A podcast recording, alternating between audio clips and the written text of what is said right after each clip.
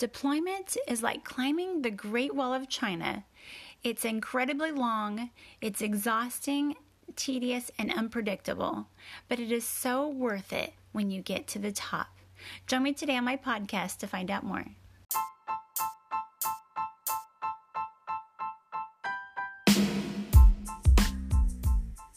Hello, everyone, and welcome to Forever Faithful Marriage Secrets, where I share my most intimate secrets on how you can grow and thrive in your marriage while separated due to deployments.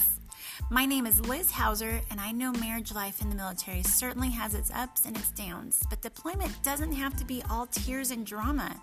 Join me today as I share with you a different way to create a marriage that is fully committed, intentionally loving, and creatively connected even while you're separated. Hello, everybody. Liz here with Forever Faithful Marriage Secrets. So glad that you're joining me today. As you heard on my intro, climbing the Great Wall of China is like going through deployment. Let me share with you my story of climbing the Great Wall of China. This was actually just one year prior. And it's amazing how quickly you forget how hard and tedious something is until you see some videos or pictures of it. And climbing the Great Wall of China was an absolutely amazing thing for us to be able to do. I mean, you read stories about it and see pictures all the time, but I have to be honest, it was nothing, absolutely nothing like I expected it to be, and it was the most exhausting climb that I have ever done. Never have I wanted to quit so many times in one hour and just like turn around and walk back. And it really made me think of how it compares to deployment. So let me share with you our story of climbing the Great Wall of China. So I always imagined in the pictures that you see, climbing the Great Wall, climbing is more like walking on it. Like look just kind of like a bridge with a few steps, right? Because all you see is just this vast um, wall, you know, going throughout China. Well, I feel like I'm pretty sure we probably picked the most challenging part of the wall possible. Each of the steps were not even the same. So imagine doing a stair stepping climb, but every step is different, a different height. Every single step. So you couldn't even get into a consistent groove to find your groove for climbing. And it was really exhausting. Some of the steps were really tall, some short, and most of our walk was steps. There were very few um, parts where you could just walk like more at an angle. And as you're as we were standing at the bottom, you I could not even fathom how far of a climb it was. Like you think you see the end, but every time we got to a new section, we would see that the end actually extended further. And then we would go up to the next section and it would seem further. And I kept thinking, I'm almost done. I'm almost done. Am I halfway through? I'm like, oh my gosh. It's like it keeps multiplying the further that you get.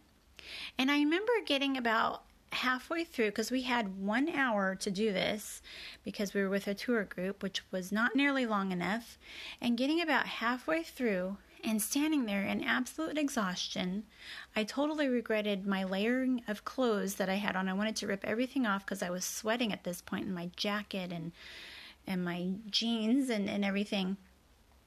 And I remember looking back and going, I worked so hard to get to this halfway point, and I'm only halfway, and now I have to put in just as much effort as I did to get here, but probably even more because now I'm exhausted just to get to the top.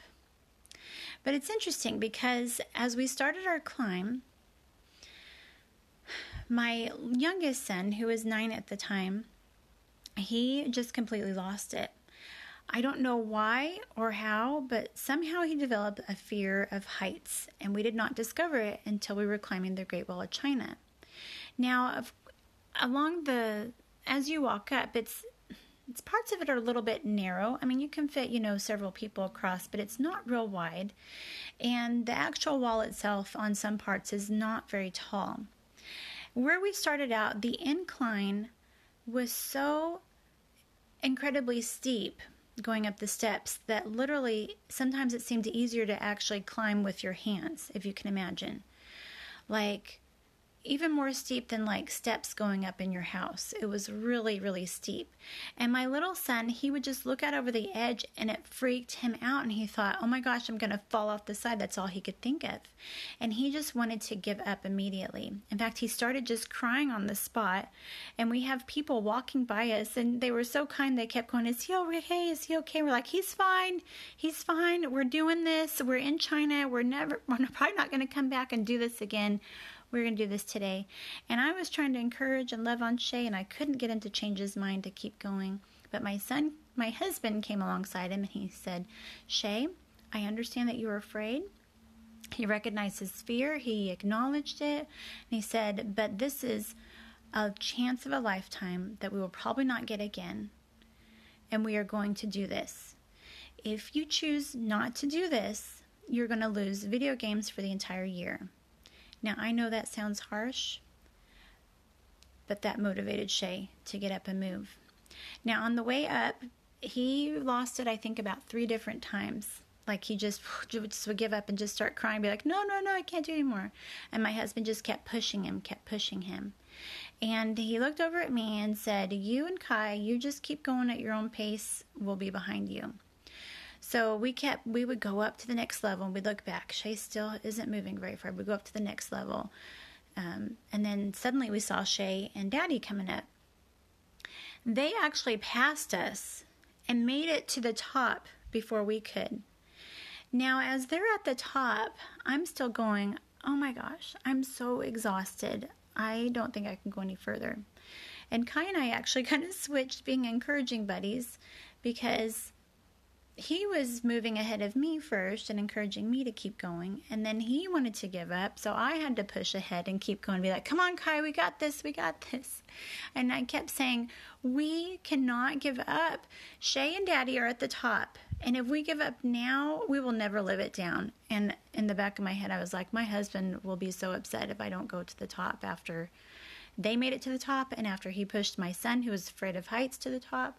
And so I kept pushing Kai, come on, we got to do it. One more, one more flight, one more section. And we finally made it up there. It took us about an hour to get to the top. And an hour doesn't sound very long because it felt more like two or three hours. And we made it. And we just was like, oh my gosh, that was the most exhausting climb ever. And it re- like I said, it reminds me of going through deployment. At the beginning, you're like, okay, we got this. I got this. You know, I'm to do this. And you get start getting through it. And you're just like, oh my gosh. You start out and you're like, this is so hard. This is the hardest thing I've ever done. But you keep pushing. You start to find your groove. But things come up and it's unpredictable. Just like those unpredictable steps, something breaks. Some kid loses it uh, you have a problem that you have to figure out all on your own that you've never done before, and it's unpredictable.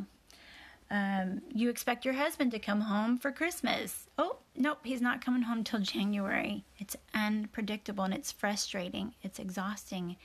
And along the way, you're going to want to give up. You know what? That's okay to feel that way, but it is not okay to give up.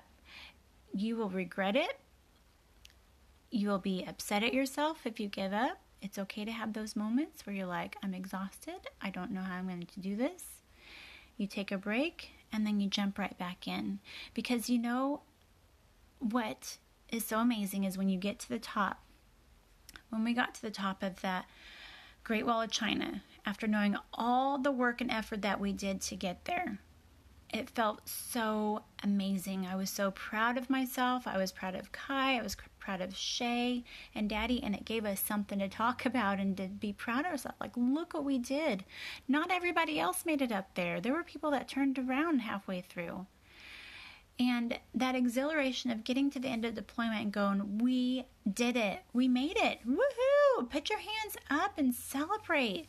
It is an amazing, amazing feat to make it through deployment and to still have your marriage intact. Yay! And not only did you make it through, but you learned and you grew through those challenges and you became a better person and you learned patience and you learned how to do things that you thought you'd never have to learn. Things that with your vehicle that you have had no idea how they work but now you have a better understanding of why it's important to go and get your oil changed you know twice a year so that you don't have breakdowns like you had this time around. Or um, and so it is really it's so worthwhile if you will push through be strong, be courageous, and make it to the end. And not just surviving day to day, because I've done that before, and that's pretty miserable. You're not motivated, you're not learning, you're not growing. But when you push yourself and you know, go, I had this goal set for myself, and by George, I'm going to accomplish that goal whether it kills me. And you keep pushing and you keep celebrating the small and the little goals that you make and it feels so amazing to realize, oh my gosh, I can't do this. I can do this life without my husband.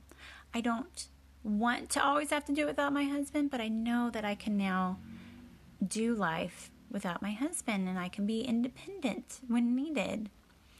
And that exhilaration is so important to have that under your under your arm, under your wing, so that the next time you have to go through something challenging, whether it's another deployment, whether moving, whether losing a loved one, or, you know, anything that you might have to go through, you can go, you know what? If I can make it through a deployment that's three months long, six months long, a year long, maybe even longer, then I can handle this. God is with me and He will help me through this. God gives you strength when you wear down. He is your strength and He will give you so much power beyond what you can even imagine. I hope this encourages you to push through today, to find your strength in Jesus, and to know that you are not alone. Have a beautiful day, and we will talk to you soon. Bye.